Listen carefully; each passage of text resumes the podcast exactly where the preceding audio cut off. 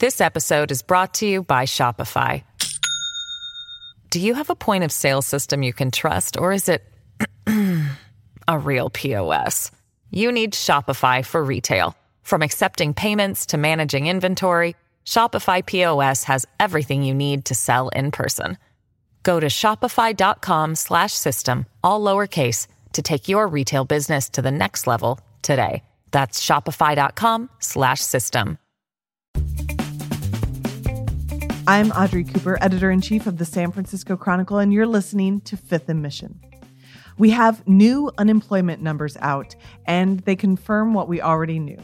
Millions of Americans are out of jobs due to the coronavirus and the resulting shelter in place orders. And that includes as many as one in every six San Franciscans. The number of people out of work is the highest possibly since the Great Depression and has surpassed the 2008 recession. So, will gradually reopening the economy also mean gradually fixing the unemployment issue? Will this recession change business in the Bay Area forever? And why are stock markets not in a free fall given all of this news? I decided to ask the man with the answers to all of those questions, Chronicle business editor Owen Thomas. Oh, and there are new numbers out today, new unemployment numbers. What what did they show? They showed a continuation of the horrific job loss that we've seen since the coronavirus pandemic struck and shelter in place orders have taken effect in the Bay Area and California. Another 4.4 million Americans have filed unemployment claims in the past week. And in um, California, another uh, roughly uh, 550,000 have filed. That's a tremendous number of people. Before we get too far into the numbers themselves, maybe we can take a step back and explain what exactly are these numbers. We we throw out the the unemployment number, but there's a very uh, specific definition of how we count unemployment in this country. Absolutely. So the the first thing that you may think of is the unemployment rate. And that is a number that comes out monthly. That's actually not the number that we just got for unemployment claims. And we'll find out a true picture of overall unemployment um, in a little bit. Um, but right now, what we have are these jobless claims, and those come when someone files for unemployment with a state unemployment agency. In California, that's the Employment Development Department or EDD. So why can't we just divide that number into the total population? That would give uh, us a rate or a percentage of people unemployed, right? It would. Um, the, uh, econo- economics is complicated. I'm the son of a, uh, of an economist, and where it gets tricky is you've got the total population, but you've got people who are retired, you've got kids, you have people who um, you know are homemakers and those are not considered part of the workforce the way that the government calculates numbers. And they do this in a specific way and they you know calculate it consistently so we've got a true picture of the economy. It does get a little frustrating though because you're trying to take these numbers and kind of stack them up against each other and they don't always add up perfectly. What we do know though is that an unemployment claim represents an individual who's seeking benefits from the government. And that's kind of a hard and fast number that we can go by on a weekly basis. And that gives us the best real time picture of job loss that we can get. So, how has tech fared specifically? We know the local economy is heavily driven by the tech industry, uh, but a lot of those jobs you should be able to work from home. So, how is that industry being affected? Tech has not been unspared. Now, uh, Salesforce, which is the largest private employer in San Francisco, uh, has seen its CEO take a no layoffs pledge, and he's urged others to do the same. But as we've reported, a lot of companies, Yelp and Eventbrite are two local examples, have laid off lots of employees. I mean, they just have no choice. Both of those businesses kind of rely on customers um, whose clientele are largely coming to stores, going to events. That that economic activity is just not happening now. So they really have no choice but to lay people off. But if what you're doing is providing software, if you are a Zoom, if you are a, a Slack, a Cisco, a Microsoft, all of these companies provide critical infrastructure for what a lot of us are doing right now, which is working from home. So not only are they, you know, doing okay, they are, you know, they're kind of thriving um, perversely in this economy. Amazon is at an all time high because we're all shopping from home because it's really hard to go out to stores and social distance and even find what you need on shelves. Right. And you characterize or your staff characterized the story that we posted this morning on sfchronicle.com about the unemployment numbers as maybe a peak of claims being over. That sounded like good news to me. Is it good news? It is good news in the sense that when you, uh, you know, sometimes you just need to rip a band aid off. Um, we were early in the Bay Area and in California to order a shelter in place. That means the economic damage took place much sooner in California than in other states.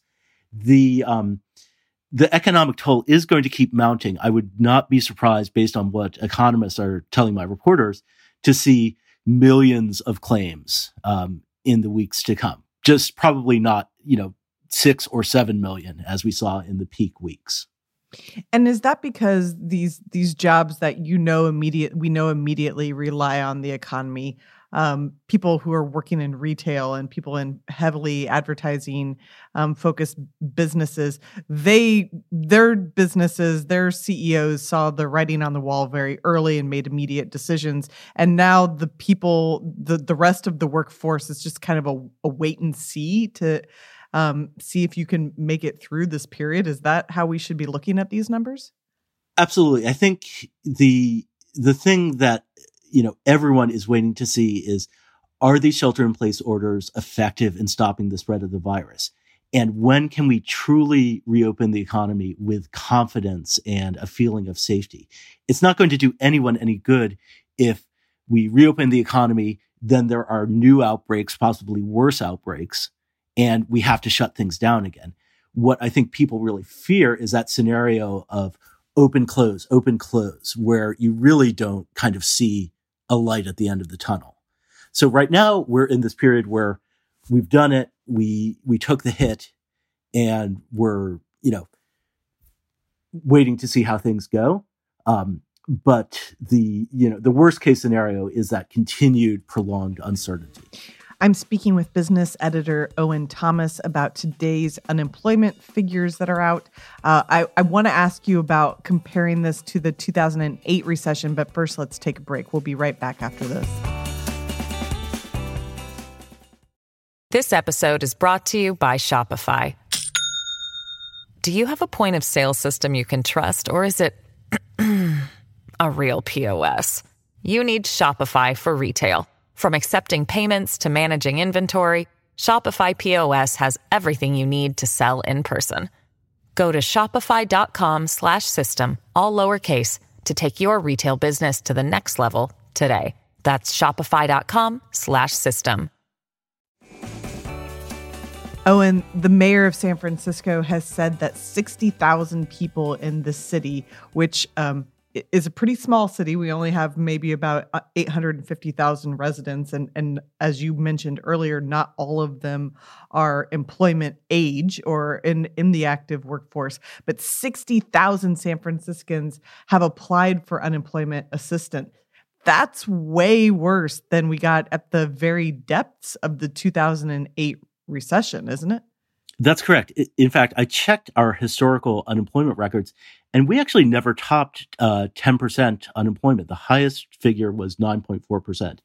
Now, according to um, census data, our workforce is um, is about 70% of the population uh, for those over uh, for those over 16.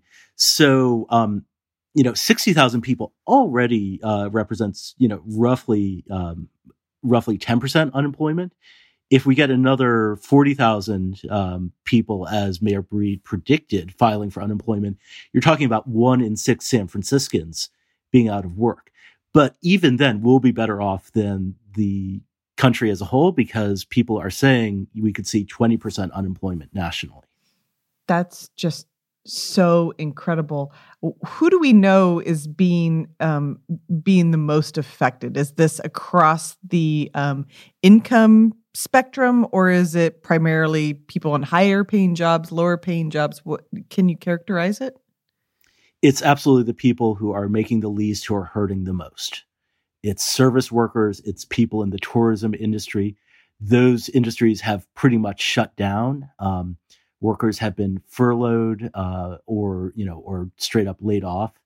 And you know we just don't have tourists coming really. I mean they're not supposed to be coming certainly under the under the health orders.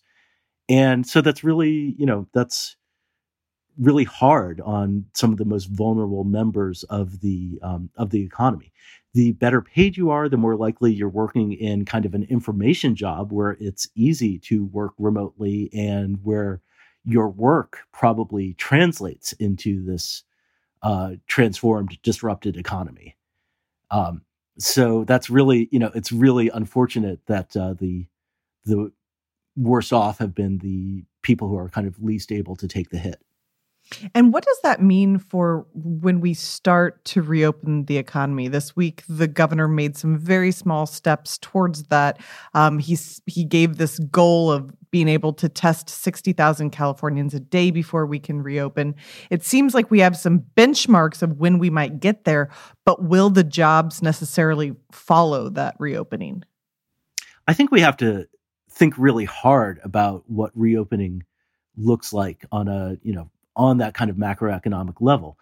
You also have to factor in all of all of these kind of individual decisions and um, you know the the notion that we're just going to be going to be able to snap our fingers and have the economy restart that just doesn't, doesn't reflect reality. You have people who are losing housing. Well they might move out of the area. They might move to another part of the country and move in with family.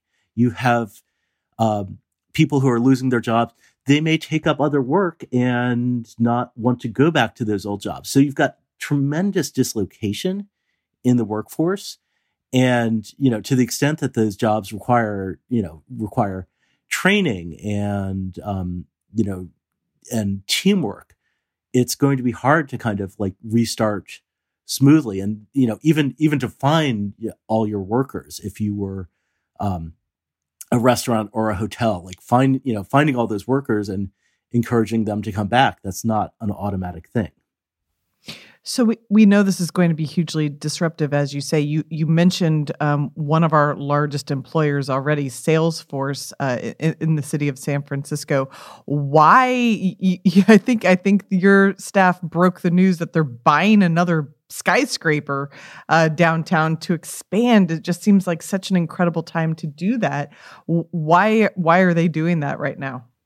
Well, it does seem it does seem almost ludicrous, but remember that deal was finalized in March. We are you know we are just learning about it now, and uh, it was um, you know perhaps a different uh, different economic outlook, a different kind of world but you know the the reality of San Francisco is that we are you know 49 square miles and um, downtown office space particularly is very scarce. Now, what that office space is going to look like in the future, what those offices, where we're going to sit, how many people are going to be on a floor, that's all up in the air. We have not figured that out.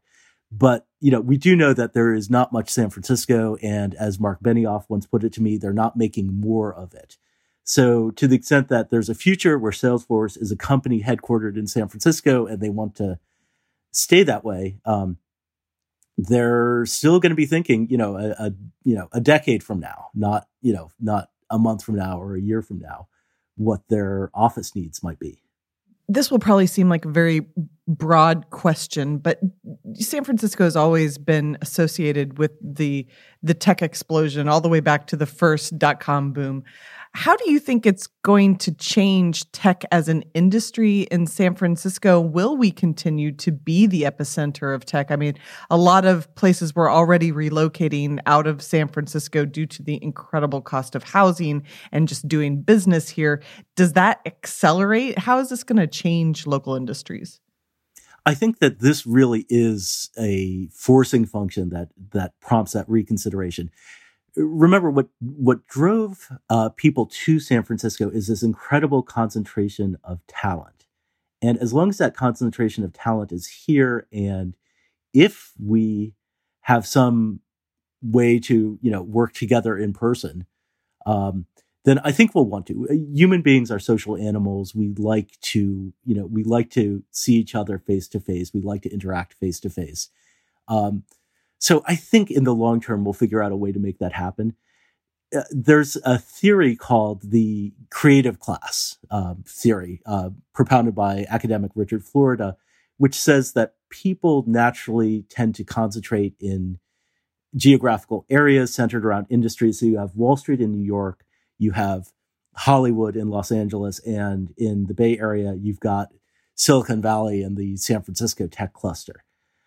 I you know, I, I certainly see a, a, a weakening of that, and you know, perhaps an easing of remote work. But I think you'll still need a physical epicenter for the industry. People want to go to a place and experience that kind of intoxicating magic of being together where all the action is. So that I think is my um, perhaps optimistic view of it. Um, I don't see everyone just, you know, going purely remote and like, um, you know, just interacting with cyberspace. I, I don't think that's how, um, we want to be as human beings. But, uh, but this is a challenge to that for sure what do you think about the change in industries in terms of manufacturing? Because we we know we uh, this really exposed our reliance on other countries for the global supply chain for basic things that we need from from food to uh, you know, antibacterial wipes to toilet paper to nasal swabs. I mean, this has really laid bare a lot of issues that we have. Do you think it will um, prompt an increase in U.S. focus on manufacturing and, and being more self reliant? I think there's an intriguing opportunity here, and this is actually a strength of the Bay Area. We are really good at quick turn kind of prototype level, small scale manufacturing that remains a strength of uh, of the Bay Area from kind of the classic old days of Silicon Valley when we made microchips locally. Um, and you hear about things like distilleries becoming hand sanitizer uh, factories. You know, they've got the alcohol; it's just a few more ingredients, and suddenly they're pumping out uh, pumping out sanitizer. So I think that we've got that entrepreneurial drive and we've got some infrastructure. And I think we could actually point a way toward a future where, you know, things like masks or uh, face shields or hand sanitizer are produced on a local level, kind of small scale on demand. One of the issues here is that we needed to ramp up production um, kind of globally very quickly. Well, can you imagine a future where we do that in a distributed way rather than kind of outsourcing all of our manufacturing to gigantic uh, factories, you know, whether they're in Austin, Texas or in Shenzhen, China? Um, could we do small scale manufacturing across the nation? And could the Bay Area lead the way in using 3D printing and uh, mass distribution of kind of um, uh, schematics and specifications over the internet to scale that up and down really quickly when there are new needs like we have now? Uh, it's a good question, uh, and uh, and I think um, you know when you take into consideration the industries that might be forever really hurt by this, it's it's clear that we're going to have to be more creative. I, your staff has written a lot in the last um, couple of years about the the difficulties of retail. Uh, and I just got an alert on my phone, probably from your staff, about uh, the Gap stopping um, is no longer paying rent for its closed stores because it's running out of money. We know Macy's locally was having a really hard time. Is is ground floor retail? Is this the death knell for it? I think we definitely need to reinvent retail. I think, you know, I think we'll start seeing experiments with, for example, um, you know, curbside depots. Uh, you know, another another thing that I think is not really working is the big mega store. You know, now people are lining up, you know, for blocks to uh, to wait six feet apart from the next person and you know and line up to get the store would we be better off with the return of the corner store where you have one person kind of popping in and getting what they need and and popping out. You know could we retool the economy around a more kind of you know again like local distributed more resilient less fragile uh, way of doing retail? Uh, we may need to is the reality. Um, audrey have you ever spent much time in bernal heights? Yeah, not far from my house. So it, all across Bernal, there are these little uh, abandoned storefronts um, up and down the hill, which used to be like a, you know, some kind of corner store or general store, something. And you know, just because people wouldn't want to walk all the way down the hill to to Mission Street to get their essentials. I think yeah, you have to climb the, back up the street if you do that. yeah, exactly. So you know that was obviously before um, you know before everyone had a car or you know or could um, you know take a Lyft uh, wherever they needed. But i think in san francisco's past there might be a glimmer of the future. Should we be thinking much more locally um, and you know kind of small scale? Is that a better safer way to do business? I think that you know that may actually portend some hope for all of these um, retail storefronts that have been abandoned or are, are underused.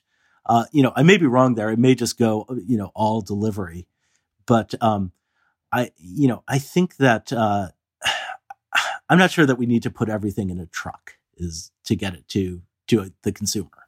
I mean, I can definitely see that being a trend because I know uh, this will sound so lazy, but normally we're so busy, you have things delivered because there's no time to go to the store. And now that we're being encouraged to go outside and walk for exercise, I find myself thinking, I wish I had a store here because now I'm walking around my neighborhood. I would go buy this thing there at the store that no longer exists. So I, I think it's there, you know, we both tend to be, I think, glass half full kind of people. And there, you can see a glimmer of hope hope for for that to return, at least in some neighborhoods. I, I have two other things that I want to ask you about really briefly, and that is the gig economy and the markets. Uh, let's let's start with the gig economy. It was something that came out of the 2008 um, recession that we are have been struggling to deal with what it did to the local economy.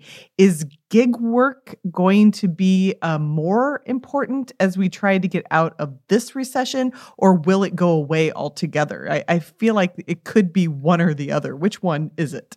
Well, under under the laws of California since January, it's been very hard for things that have been classically categorized as gig work, like uh, ride hailing or uh, delivery uh, delivery work to remain that way. I mean, the the companies have argued that this law AB five doesn't apply to them for this or that reason.